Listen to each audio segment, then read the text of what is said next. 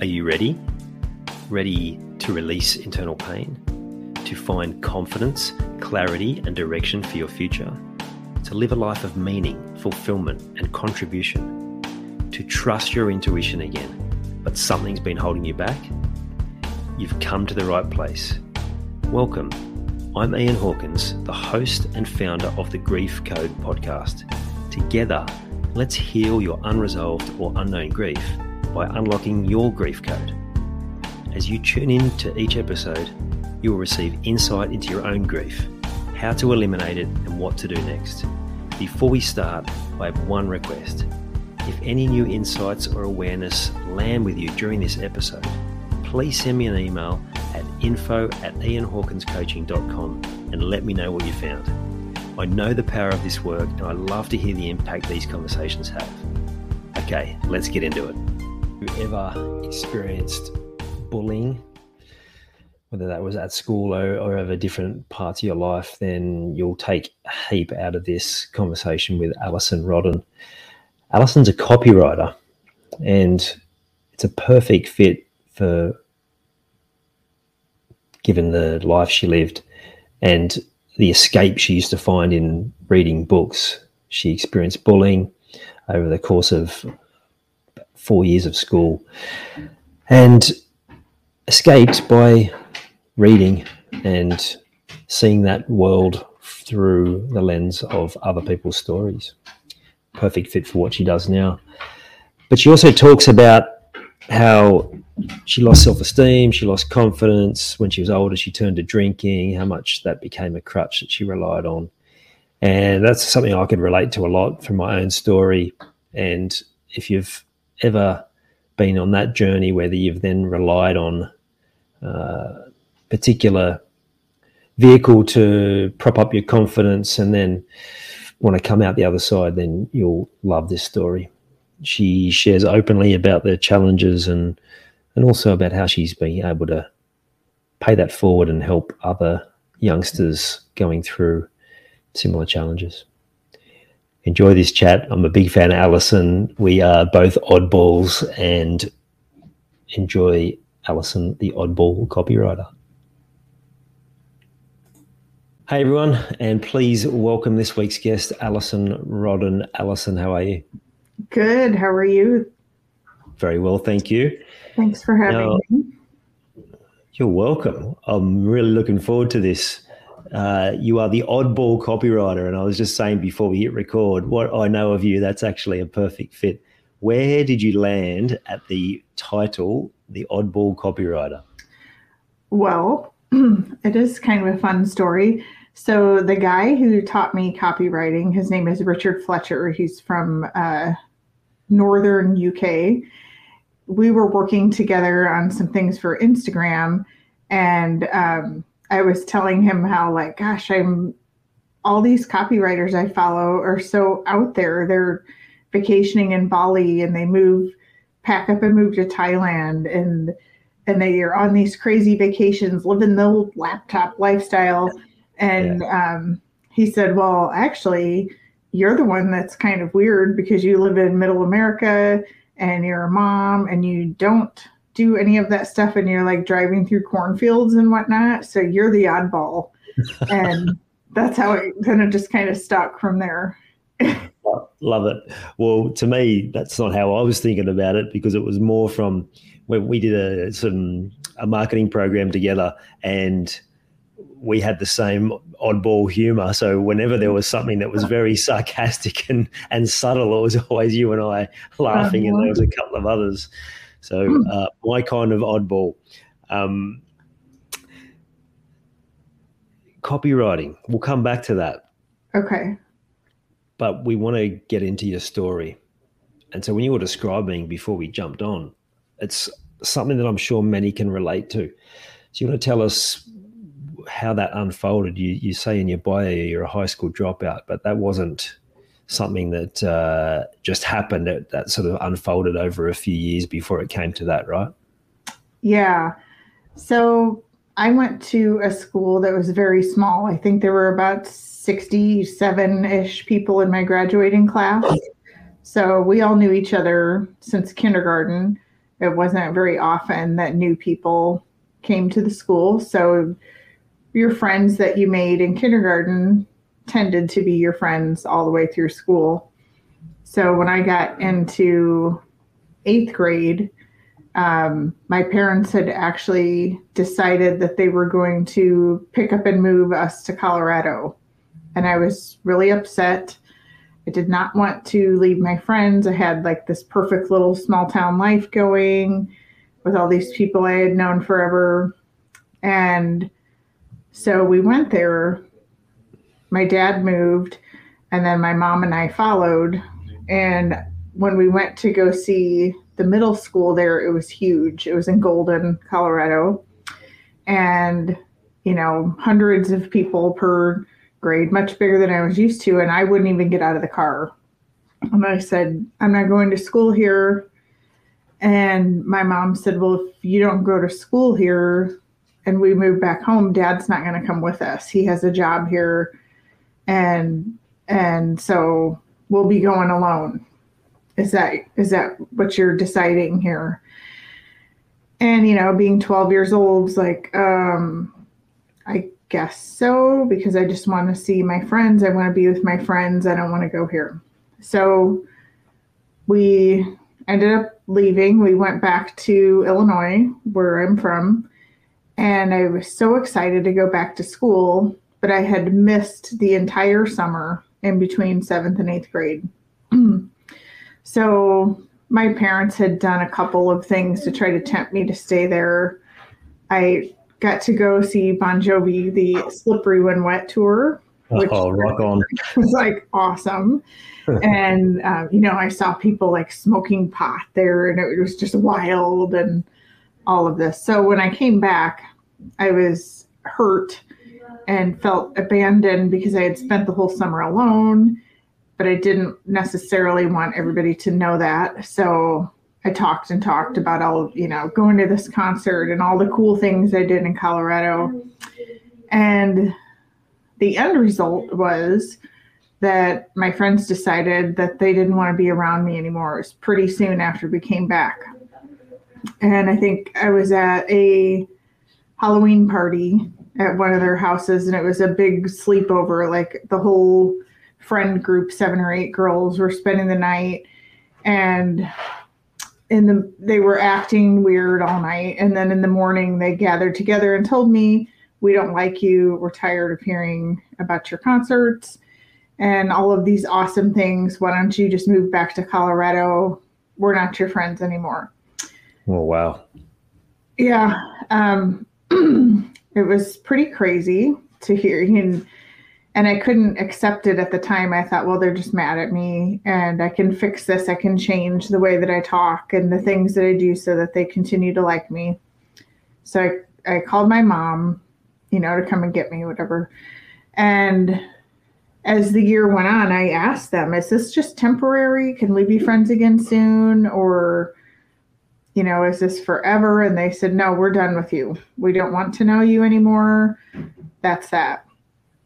And prior to that, I had been fairly outgoing and not friends with, but friendly with everybody at school and enjoyed school. And once that happened, it just completely, I mean, it crushed my confidence, obviously. Yeah. Um, they there were a lot of letters written to me about you know describing in great detail what they didn't like about me what parts of my personality were just awful and oh, so not just bullying they actually went to the lengths to write letters. Yes. What? Mm-hmm. yeah i mean it was it was hard. Um i never wanted to go to school every day.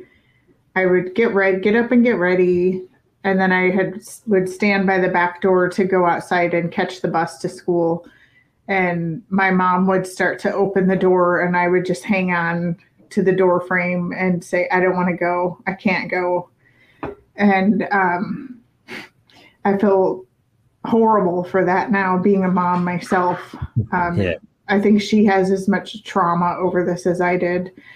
And she didn't make me go very often. Um, I was they like to publish at the school the people who missed the most days per semester. I don't know if it was like an attempt to shame you into coming more or whatever, but I was frequently the top of that list for days missed because I just would not go. Wow, uh, um, yeah, public shaming. No, I don't remember that happening in our school. That's awful. Yeah.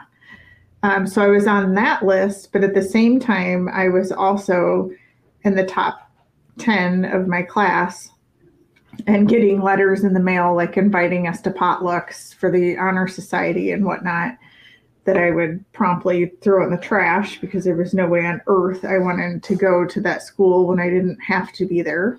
I didn't mm. even want to go there when I did have to be there. Yeah. Um, so basically, this all happened in the very first part of eighth grade. And from then on, I really never talked again at school. I, you know, the typical didn't have anybody to sit with at lunch. If I could, I would go to the nurse's office instead during lunch. Nobody ever chose me in PE. I mean, you've heard all these stories a million times that happen to other people, but for me, I was so crushed by this that I just assumed that the things that they had told me that were unlikable about me made me unlikable to anybody. Mm, so I didn't didn't attempt to talk to anybody. So can you remember like your emotional state back then? Like were you just in a constant state of I mean, I don't know if we associate with depression, but you must have just been down a lot. Mm-hmm. Yeah, I um, I would often get in trouble at home for not doing my chores because all I did was read. Because mm. when I was reading, I could escape and not have to think about what was going on with other things. So from from the time I would get up, you know, on the weekends I would read all day long. And same thing when I got home from school until I went to bed, my nose was in a book all the time. So I was I'm sure, very depressed.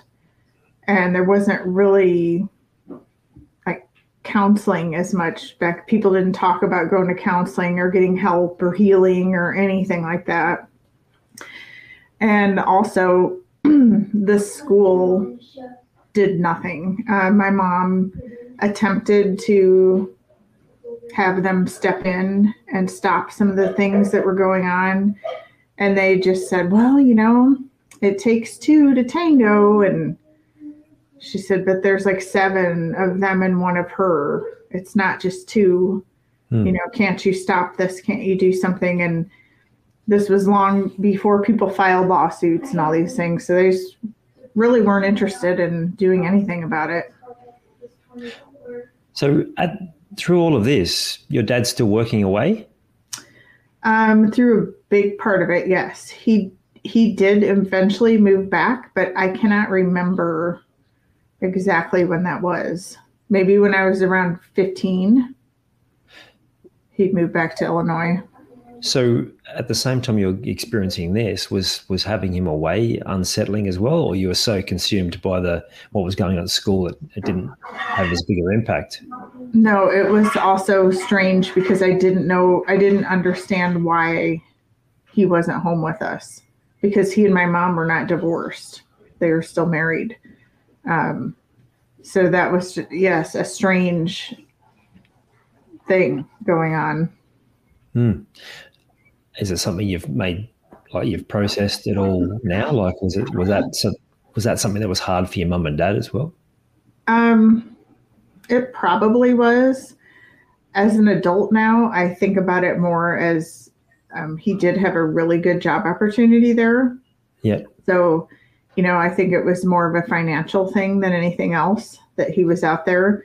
And it was just that it wasn't that it was a secret from me. It was just that they probably told me that and didn't think it really warranted any further explanation.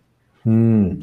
Uh, except when you're a teen, you uh, overanalyze everything, right? Especially right. when you've got more time to yourself. Oh, is that supposed to stop after you're a teenager? oh yes, well, we, will probably will get into the overthinking side of things because I think that's something we can both relate to. But, but what I'm particularly drawn to is if you were spending all that time reading, you must have learned like to me it just makes sense that you're a copywriter now right? You must have learned so much about language mm-hmm. around like you talked about escapism. You were obviously reading things that were uh, that were had the ability to detach you from your current reality.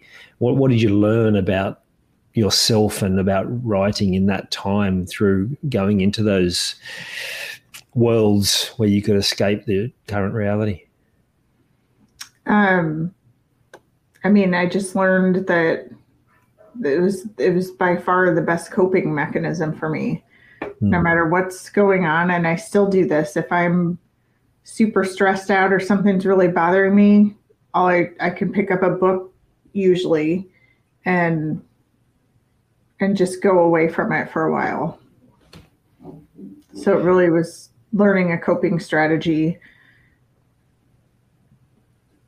What is it about um, what is it about that space that is does help you cope so well?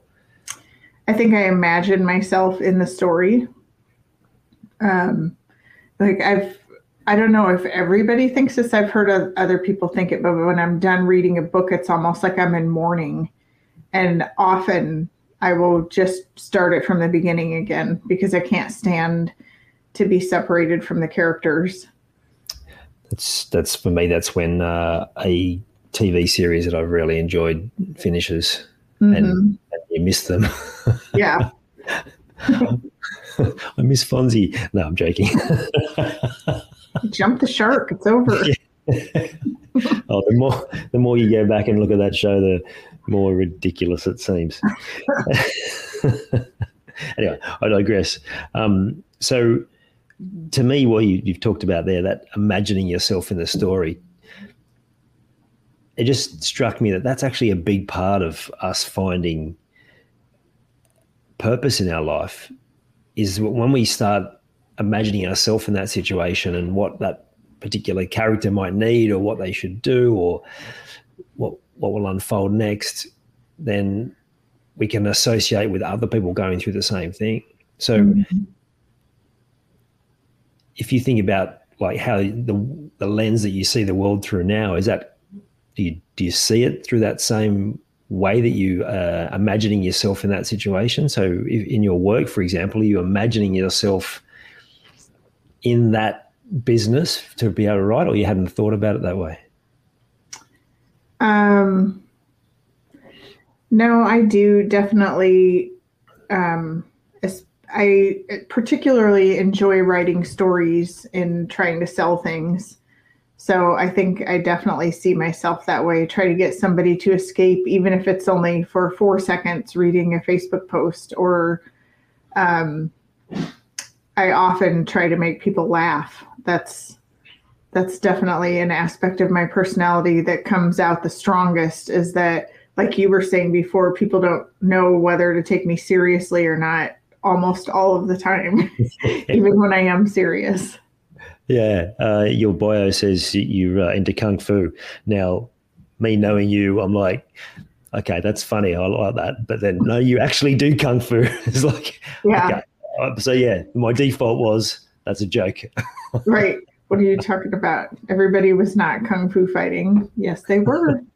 we'll come back to the kung fu, uh, and and and we'll come back to the that that writing element too, because I want to uh, hear more about the story. So, so you go through that bullying for well, how many years? It must it must have that must have dragged on those years.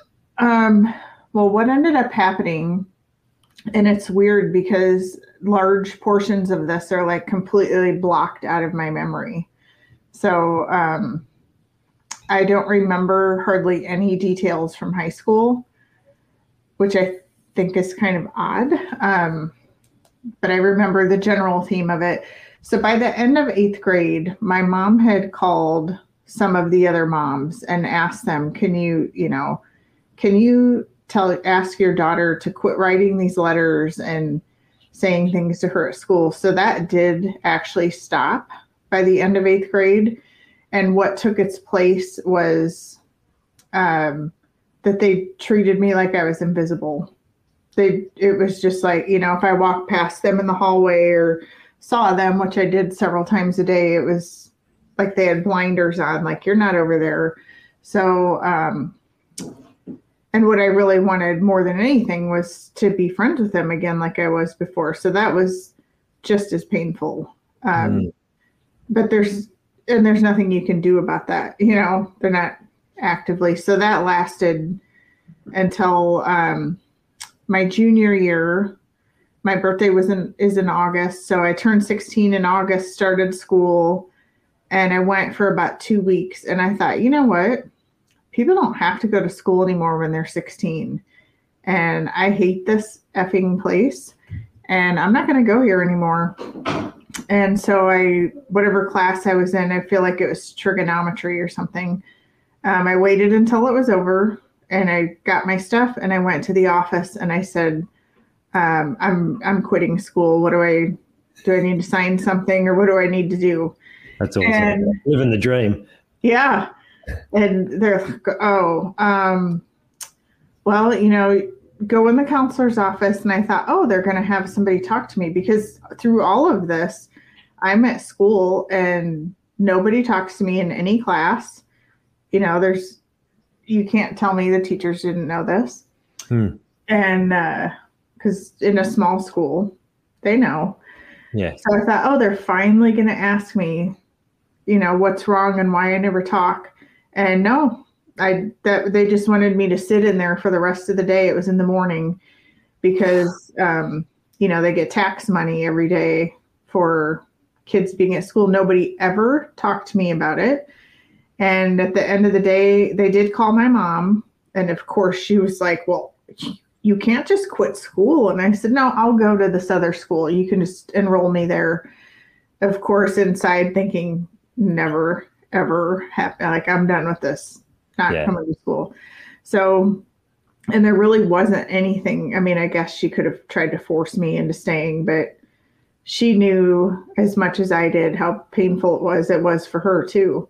Mm. So I went home, and that was that. Um, I did go to a dropout school for a while, which I can tell you about if you want. But um, yeah.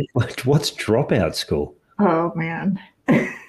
that's not, that's not that's not the real name, surely. No, it was alternative, an alternative school. Dropout I called it dropout school. yeah. Um, but but as far as my regular high school, you know, I'm like just had gotten invited to something the week before for being like the third or fourth top in my class and I come into the office and quit school and they have nothing to say about it. So that just kind of cemented like, well, they don't care if I'm here either. They probably also don't like me, you know. It's staggering, as you said. They would have known. Like, yeah. It, it's it would have been so obvious, and yet they did nothing. Like it's mm-hmm. staggering. Nothing. And and I've just seen recently. I, I don't know, probably because I've been talking about it some. So I'm seeing all these posts in my feed about bullying and mm-hmm. people saying like gosh bullying so much worse now than it used to be and i'm here to tell you no it isn't it's the same as it's always been mm. it it might be more visible because of social media but there have always been bullies and there's always been kids who have been bullied since the beginning of time and they will always be there I, I I would disagree as well. Like I can remember school, like just copying it from all angles, actually telling them one of those stories like first year of high first time in went to the canteen in high school, I got someone got me in a headlock and demanded I give them my money. Like yeah. But then also I was bullied and I was the bully and it was just commonplace across the school. Like mm-hmm. if anything, the visual part of it now is what I would imagine would have reduced it rather than rather than increased it because it all used to happen when no one really either they didn't know or it was just swept under the rug like you're describing. Mm-hmm. Yeah. Well, and um, I'm a mentor for a girl that's in high school now, and I've been with her since she's been in third grade. And even with all of the zero tolerance bullying stuff, she's been bullied since I've been meeting with her. And there's been varying degrees of caring. She's been to a number of different schools. And the first school she was at, they didn't care at all. And they knew I talked to them about it. I couldn't do any, you know, I'm not her parent. So I would just say, Gosh, I saw this while I was here today. And they, Oh, yeah, yeah. Well, she's really good at taking care of herself. And I would just be boiling with rage. But mm. what could I do? You know, I'm. How, anyway. how how have you been able to help her? Because I imagine that you that you'd be the perfect person to be able to guide her through that. Um, I hope I am. I I do what I can. She deals with it very different than I did. When I went inward and became quiet, she lashes out and she gets in trouble for that. Mm. But I kind of um, am in awe of that because I was always terrified that somebody would hurt me. I, you know, what if I go to school and somebody beats me up today? I don't know what to do if somebody starts a fight with me. I've never been in a fight, and that was on my mind every day. And it, I never was physically bullied. It was all, um, you know, more emotional, mental type of things, which I think is pretty common for girls type of bullying. But um, hers, this girl that I mentor, she uh, she is a different breed altogether.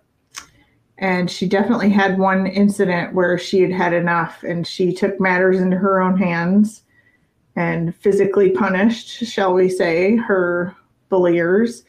And I got to tell when she told me it was all I could do. I had to look away and look up and not look at her because I wanted to laugh because what she did, the kids fully deserved.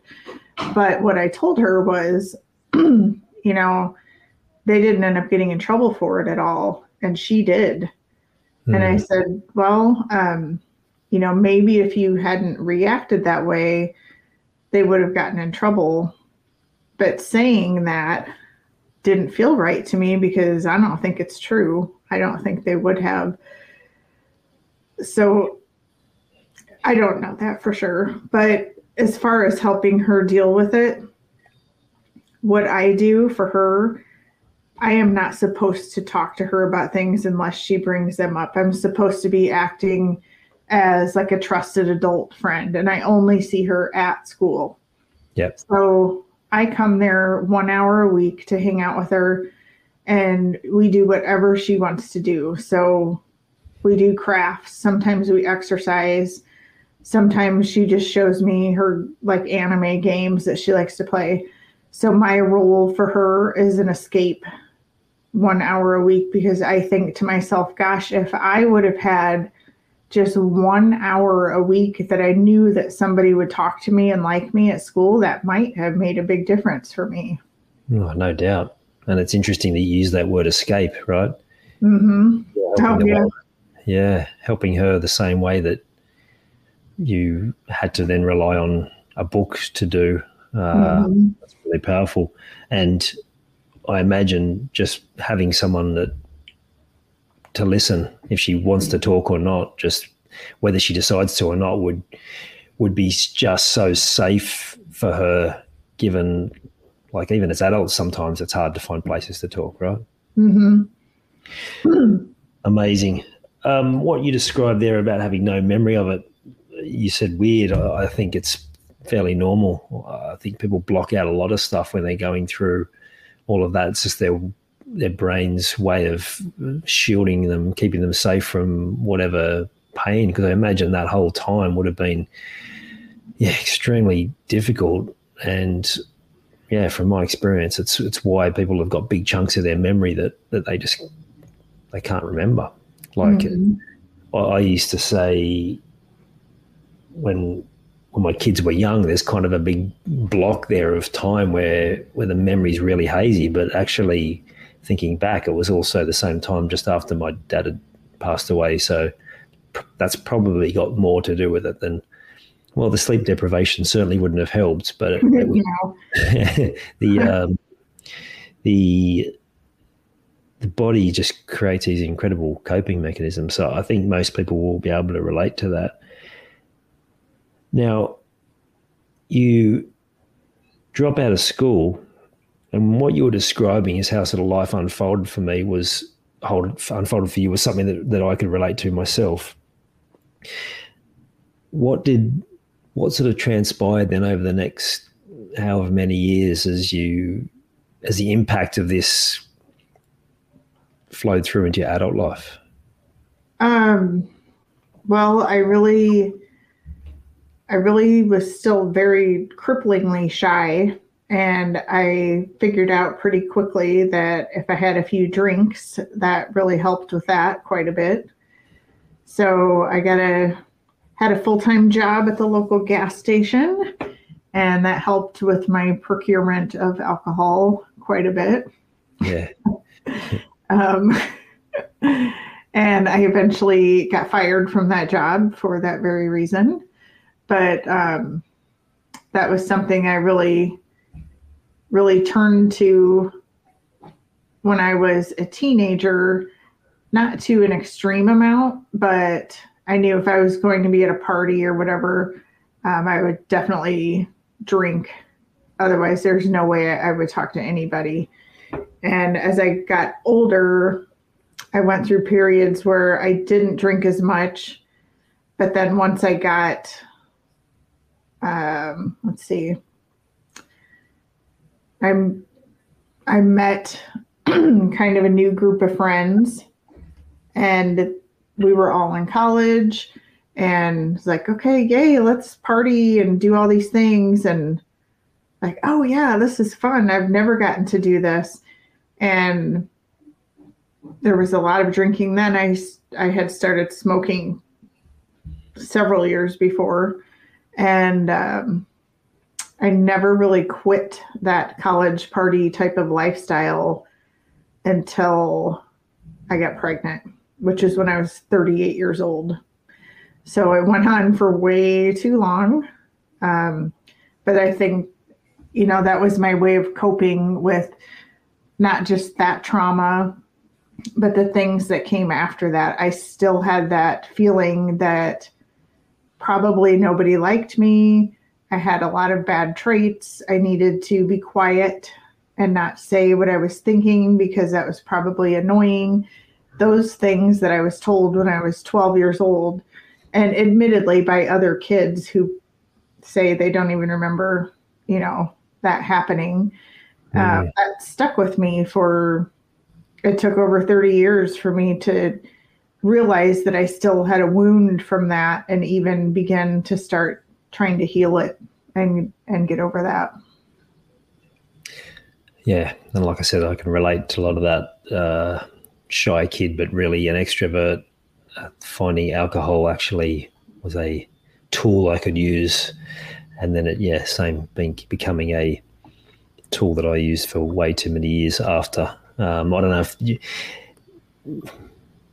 if this resonates with you, but it was like uh, you miss out on certain things growing up. So then when you discover a new world, it's like I went to everything. Like mm-hmm. if there was mm-hmm. something on, if there was a drink on, if there was a party on, one of my different friend networks, whether it was sport or uni or school or whatever, like I, I was, I was there, and that that became the real trap, the FOMO. I had to do everything, so I was always busy, and I just kept me in a place of repeating the same patterns. Mm-hmm. Get through work to the weekend, drink, forget it all, and then do it all over again. And for me, um, a lot of that caused issues with my work because I started having corporate jobs when I was just 19. Um, you know, trying to, that's what I wanted to do. I wanted to be a bigwig in the, in the corporate world and make a lot of money. And I, then I would show those people that, you know, I was, I wasn't a loser and that I could do things and I was smart. And partying and staying out till three o'clock, four o'clock in the morning turns out does not mix well at all with getting up and trying to go to work at seven, eight o'clock in the morning and sitting at a desk all day. No, it does Well- not.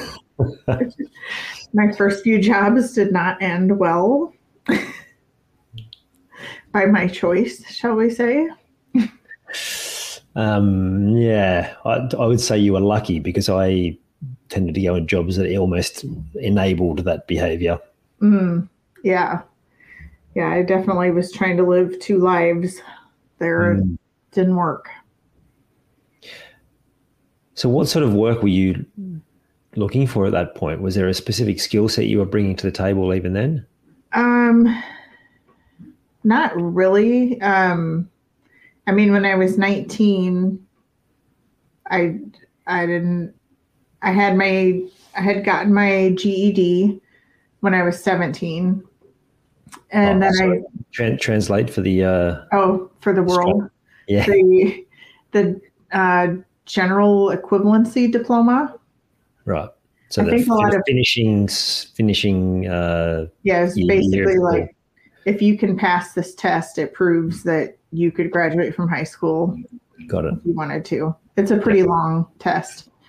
Um, and so I got that, and then that allows you to be able to go to college, but not, I wouldn't have been able to get into like a university that actually makes you apply and cares about what's been going on before. So I started at a junior college. So when I started working in my first corporate job, I was in junior college at that time and went to school at night, worked in the day, and uh, eventually worked all the way through. I got my bachelor's degree and was on corporate job number two by then. Bachelor Uh, degree in what field? Oh, geez. This is almost embarrassing, but it was also practice for being a copywriter, uh, political science. Like the biggest joke of a degree out there. so, um, but I wrote tons and tons of papers. So, turned out to be useful much later on in life. Yeah. Um, it is amazing how often these these pieces of our story, uh, when we look back, just go, "Hmm, actually, that fits perfectly. hmm So you've always had that interest in writing. Have you done any other writing through those years beyond what you had to? I really didn't. Um, not at all. And an interesting thing, I even went at one point, like during I think my heaviest drinking period, I didn't even read for a few years. Hmm. So I was um, using Red Bull and vodka to escape rather than books. That would have helped the sleep patterns too, I'm sure. yeah. So, so what impact did that then have on the rest of your life? Like, if you are going through this same pattern, like, hmm Well, I never. Uh, a lot of the relationships, friendships, and and every kind of relationship that I had just weren't good or solid. Um, and I always wondered, like, gosh, why can't I make friends? Because I lived in a different city, and nobody ever wants to call me and do things. They'll do something if I ask or beg them to, and they're friendly enough and they just were kind of superficial and never real friendships. And um you know my my marriage was not good not based on a lot of truths and and things like that. So i was even though i wasn't alone i was still very lonely. And can you see the patterns of of the impact of what you went through at high school then playing out in those relationships? hmm Yeah, I mean, it was, it was definitely, I think, still a thing that, that I, it was the underlying "I'm not good enough" and nobody really likes me theme playing out over and over again, and me sabotaging things when I needed to. sometimes I didn't even need to because I would attract people that were just, you know, the the kind of people that were going to make me feel that way anyway. Hmm. Uh, what did some of the other sabotage look like? What sort of things did you get up to? Um, just a lot of uh, unhealthy eating, and I mean, obviously drinking as much as I was, and smoking cigarettes, and just gossiping. I always say I really didn't start to mature at all until I got pregnant and quit drinking. Um, so I was really just kind of living a an early twenty something life for like fifteen years. Hmm. Yep, can relate to that. It's amazing the difference kids makes. Uh, mm-hmm. I I'm not sure if I've relayed this story on on this podcast. I've told it on other ones, but my I remember getting up very bleary eyed when my oldest was quite young and got up to give her a bottle nappy change and then back to bed. Hopefully, she would get back to sleep. And she rolled off the change table, and I just sort of grabbed into space and just got enough jumpsuit to keep her off the ground.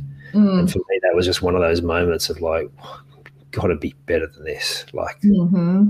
just a, a, real moment of looking in the mirror and going, like, you know, or calling myself all of the names that you could imagine. So, was it? Was there one moment that had you realizing you needed to change? Was it? Was it a build up of a whole lot of moments that, or was it just the okay? I'm pregnant. I need to make changes or having to make changes? Um, well, for for a woman that gets pregnant, it's almost as if you don't have a choice. You do, unfortunately, have a choice. But for me, my moral uh, baseline and code was very strong. My parents um, are not drinkers; they never have been, and you know, I was just raised that I'm pregnant, so I'm done drinking now, at least for the next nine months. So I had no choice as soon as I found out. But that moment when I found out um, was not joyful for me in any way. I was devastated because we had an, you know, it was a Friday and I had been at work and I was sitting next to a good friend of mine, and she was actually like eight months pregnant at the time. And I told her a few symptoms I had been having lately. I'm like, gosh, I don't know what the deal is. Um, blah, blah, blah. And she said, hmm, you should probably stop and get a pregnancy test on your way home. And I said, what? No.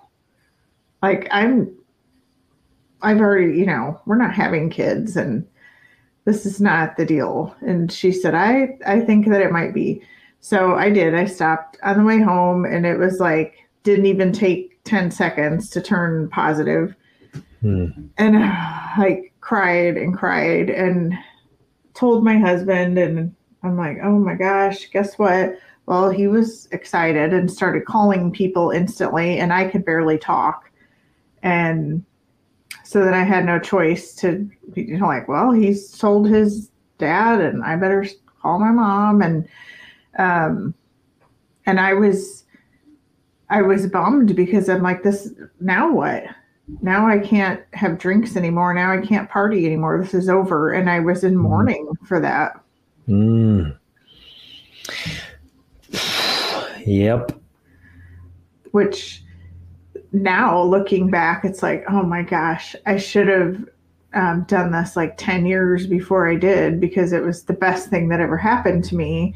And I loved being a mom once he was born. But that initial feeling was not a happy one.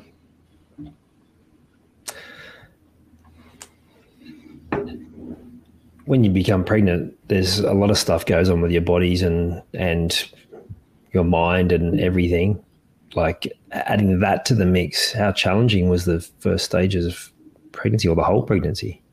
I think I cried on and off pretty much every day for the first four months at least. Yeah. Um, and then after that, it was like, okay, well, I guess we're going to do this. I mean, I'd rather not give birth ever, but um, there doesn't seem to be a way around that. So we'll just won't think about that for now. And, you know, then I got into decorating the room and it's like, okay, well, um, I can see where this will work out. This is going to be kind of cool. And good. then I went into labor and like completely freaked out. Like, no, no, no, no. Somebody just put me out of my misery.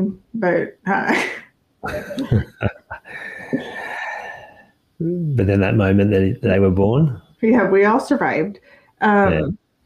that so when when he was born, um, I didn't see him for about three and a half hours after he was born because I ended up having a cesarean and the I don't know if this is true or a myth, but I was born a redhead. So um, they say I've heard that redheads need more um, anesthesia or pain pills that they be to work.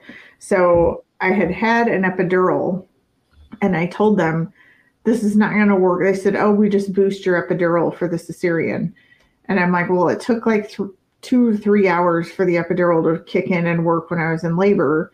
So I don't see how that's going to work. And they they said, "Oh, trust me, it will."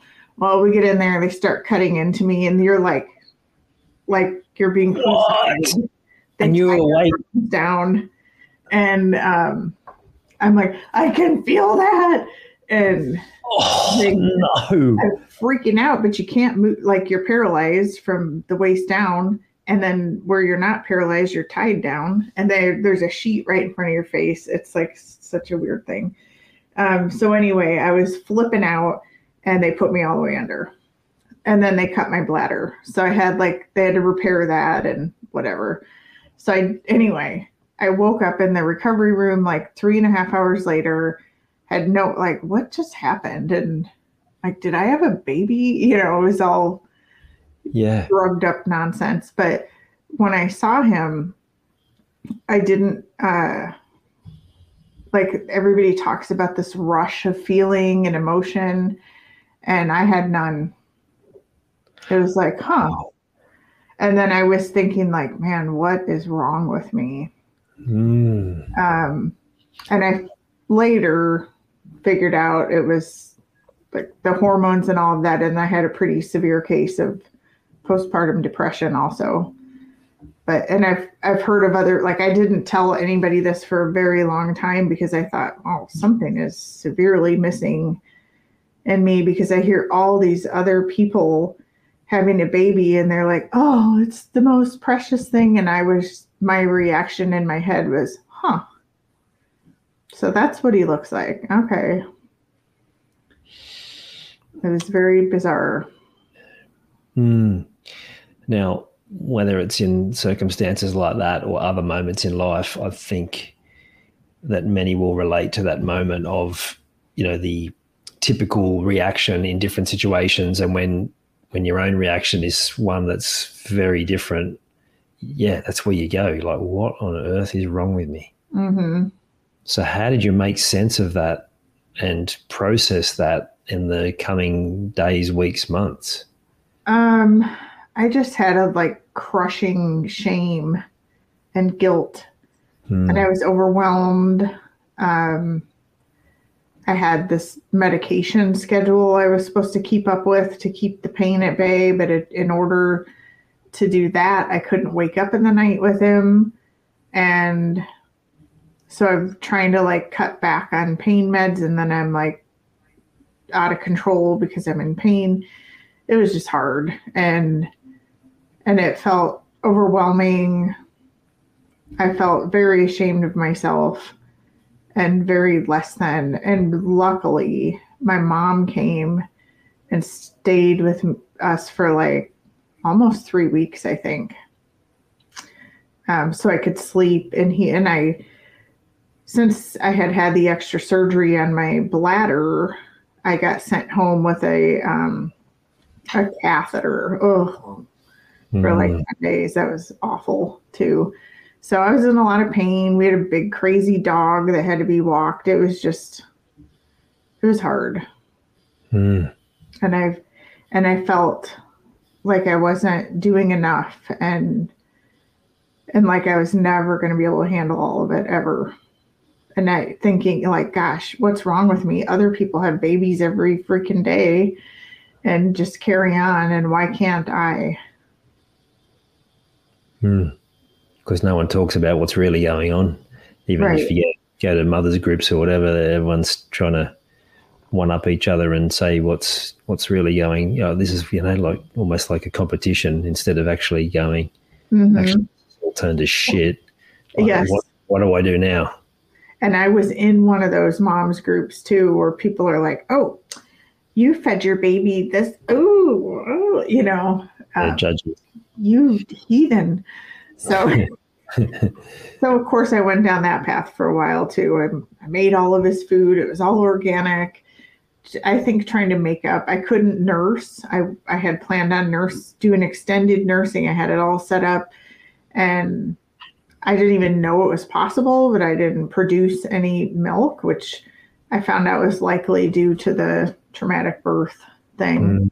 Mm. Um, so that was like, what what is wrong with me? I can't even do this thing that is supposed to be natural. And um, every every mother will tell you that, like, oh, you had these plans. That's funny. yeah. that's not going to work. So that it wasn't anything uh, different, but I did, you know, it was a really hard, hard time to get through, but we got through it. Because you have to, right? When you're a mum, you've just got to get through it. Yeah, you have no choice. Yeah. Um, and that that was really when when he was born and started growing up and interacting with other kids. When I thought, gosh, I'm not over this thing that happened to me all these years ago. I hadn't thought about it for a long time. And I was going to a counselor, and I think that my son was in preschool at the time. And I started talking to her about how scared I was for him to start kindergarten and go to public school. And I just started crying, and I cried for like an hour. And I, I, uh, I can't even tell you why I'm crying. I don't know what's wrong. And she said, Well, I think that this might be something with your schooling that you're, you know, projecting on him. And I thought, Well, I better get this dealt with then because I can't be putting all this fear and all these things on him that I'm feeling about school. Mm. Isn't it amazing when when we have these things that happen to us in life, we just bottle them up, we suppress them, we don't acknowledge it. But I don't know if you remember how you felt, but I've had moments like that where I've just the, the tears have started, you can't stop them, and it's, it's almost bittersweet experience. Like, why am I crying? But this actually Yeah. feels good, and like, was Yeah. it was it such a relief after that? Um, I don't know if it was a relief because I I remember feeling pretty terrible for the rest of the day. Hmm. Um, and it, but it was really interesting to me. I like to often look at things I do and say, "Oh, look at that." Um, and I thought, gosh, I have literally not thought about these people for years. Although I am friends with some of them on Facebook, but um, you know, I don't, I just don't think about them. I thought that healing from something was like, well, that's been 30 plus years ago, so I'm over that now. I'm I'm I'm healed from that. And I didn't realize that that it meant you had to actually do some kind of uh, applying some salve to it and maybe putting a band-aid on it or something to really be healed from it until that day. So it was pretty interesting, eye-opening Hmm. thing that just came out of nowhere. Uh, I'm a big believer that these things show when we're ready to to deal with them. We've we've might have dealt with some other stuff that needed to be got out of the road first, and then we're we're ready, whether we feel like we're ready or not.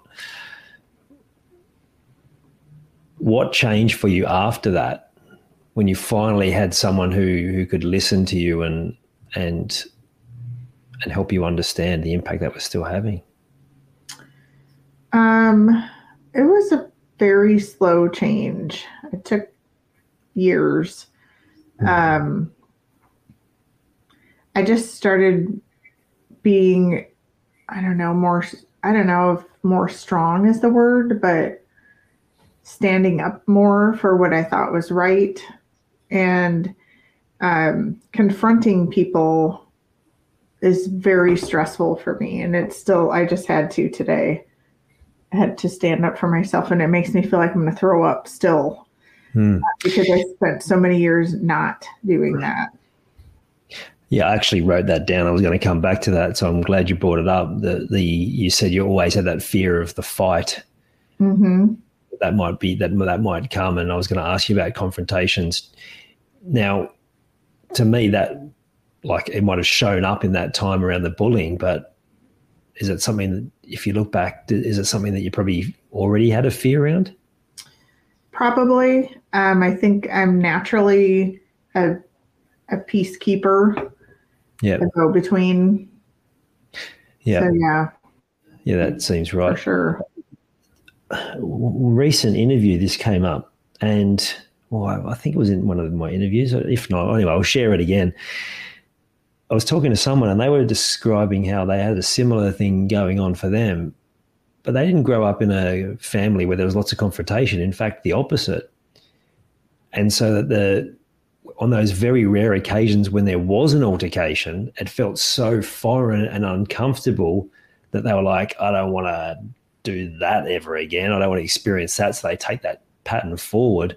Is that like is that something you could relate to? That's exactly exactly how I grew up. There was no confrontation. Everybody just kind of went with the flow. Um, my sister, I'm sure she'll listen to this.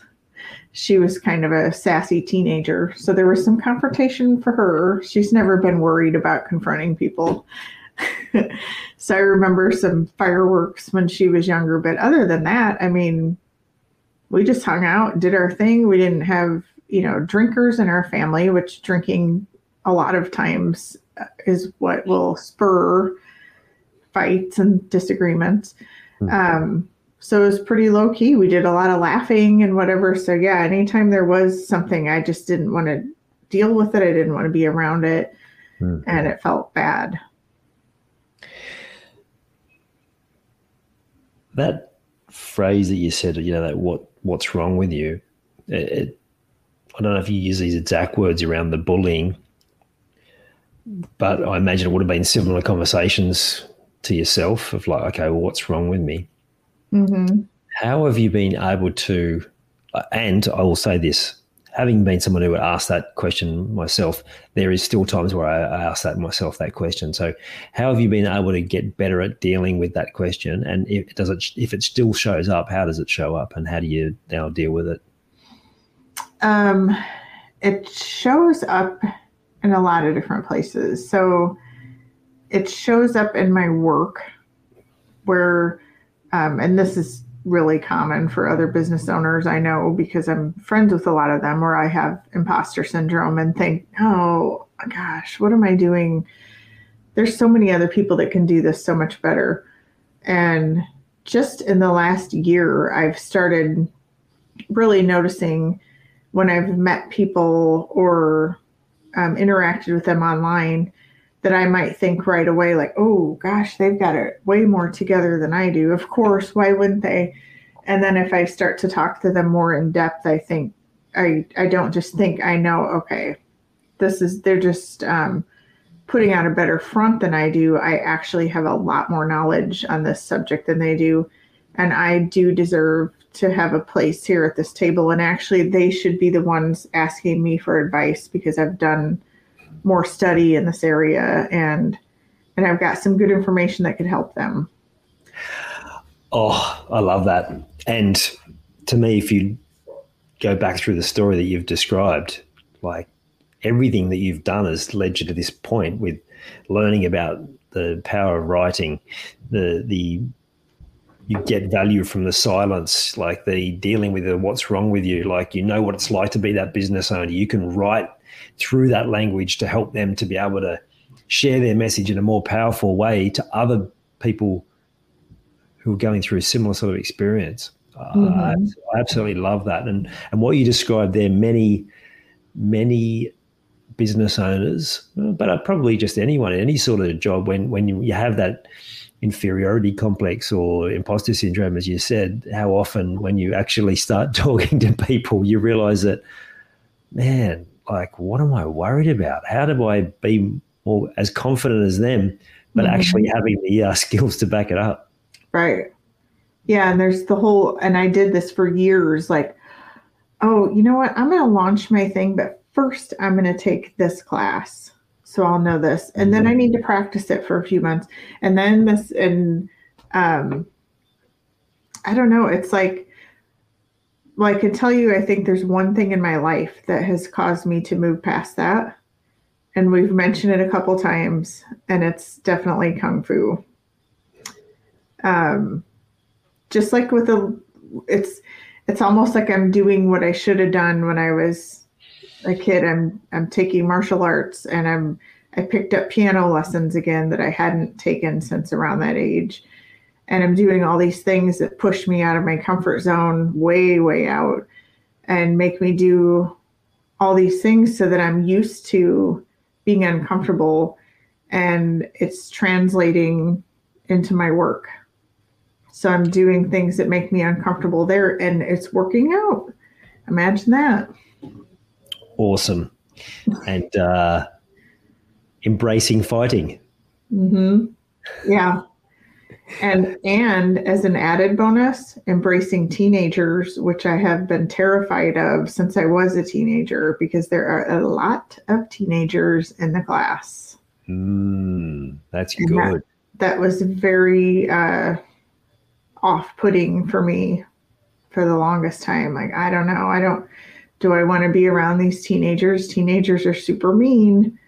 Um, now they're going to be making fun of me because I'm old and I can't, you know, am I going to be able to handle that? And uh, so that was, I would almost rather at this point take a punch in the nose than have been around a teenager. I shouldn't say at this point, at this year, last year at this time. Mm-hmm. Now I've realized that there are actually nice teenagers in the world. Other people may have known that already. I did not. Yeah. Oh. One thing is for sure, anyone listening to this, whether it's having gone through bullying or something else, is that the thing that we've been stuck on for a long time, it's not logical and and yet when we come out the other side and we learn about it and we actually then realize that it gives us a new way of seeing the world that few do. So, if you look at your writing, how are you able to see things for business owners in a different way than the other copywriters out there in a way that will help them reach their audience? What I'm always looking for is um, something different. So even though I I do write for social media, and I think, excuse me, that social media marketing works well. I like to look for, if you will, the oddball thing yeah. um, that will catch people's attention in a way that you know social media you've got like a split second to stop their scroll with some kind of shocking headline or or something really deep that they just you know that you could get into their head and be thinking but if you're doing something that they haven't seen, if not ever, but for a long time, then you're going to stand out. So let me give you an example of this because it's a little Please. bit hard to explain. So um, we'll use the Kung Fu School.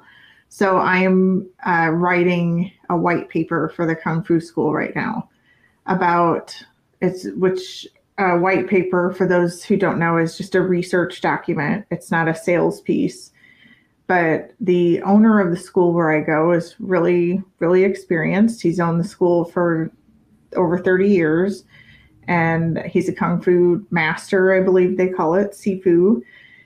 And he knows a lot about kids because he's been teaching kids for a long time. So I interviewed him about how kung fu can help your kids learn to pay attention and develop discipline in them and how it can really develop a baseline for sports for kids that um, are playing basketball or football or whatever, how it's really unique and great conditioning for that.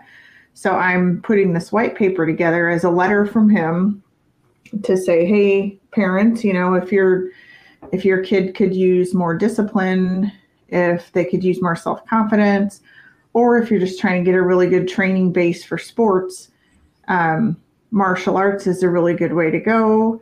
And here's why, and here's the research that backs it up. And so we're doing this, and it'll be printed out as a letter and actually mailed to people's houses. And it's not trying to sell them anything. It's just telling them, oh, do you have this problem? Well, you're guessing you might because you live in this zip code here and, and it says you have 2.4 children in your house. Um, and at the end, it'll just say, you know, thanks for reading this paper. I hope it was helpful. This is my name, and here's the address of my school. Have a great day. Um, and Love when it. they when they get that, that that will be different than when I left a restaurant a few weeks ago and saw four signs in the grass for four different martial arts schools saying Try us for four weeks for $39. Try us for six weeks for $47 plus a uniform. They're all competing on price. Mm, a race so, to the bottom. Yep. So I'm taking him out of the price game and saying, you know, do you have this problem with your kid? A lot of people do. And here's a solution that you could try. Love it. Love it. Mm-hmm. Oddball copywriting. Fantastic. Um, when we've had this conversation before, but we we connected in. in I'm going to talk about my cat. I'm going to talk about your cat. oh, poor kitty. Uh, not poor kitty. Um, the amount of times where we would be on that group call and your cat would uh, present her rear we were saying, uh, what a uh, it's actually a, a friendly gesture. Yeah, she's just saying hello with her little starfish. why why has the oddball uh, copywriter not been sharing that oddball moment with her audience? I, don't know. I mean, I'm I'm making a transformation into a crazy cat lady. so good. Oh yeah. I wasn't heading anywhere with that. I just wanted to mention the cat. well, yeah, yeah, and I can't believe she actually hasn't shown up here tonight either. No, she must be feeling shy. Yeah, because usually when we chat, she's straight in. Um, we were talking before we jumped on the Bizarro world. Um, the uh, our cats are nearly the same. We got sons with the same name. Um, you mentioned at 38 was when things changed. Like the same for me. 38 was like the moment where I'm like, yeah, I'm not doing this anymore. Oh, um, that's crazy. It, it is, and what I also love is how much of that story I, I really relate to, and uh, turns out I'm, I'm a bit of an oddball myself. So thank you for sharing that and making it okay for oddballs across the world to be okay in that space. I really appreciate it, Alison. Yeah, I'm I'm happy to advocate for oddballs everywhere I go. Awesome where can people find you so they can find more out, find out more about oddball copywriting? Well, um, you can friend request me on my profile, but I'll warn you if you try to look at my profile on a computer, it's broken. Um, it gives you a broken link, but you can look at it on a phone. Facebook, I've been trying to get this fixed for over a year. It is like the bane of my existence. Um, so if you if you look on a mobile device, you can look on my profile. It's up public. Um, but otherwise, I've got my business Facebook page is um, the Oddball Copywriter, and Instagram also is Alison the Copywriter. Awesome. So if you want to differentiate yourself from the crowd and uh, not compete on price, then reach out to Alison and, and uh, find out more.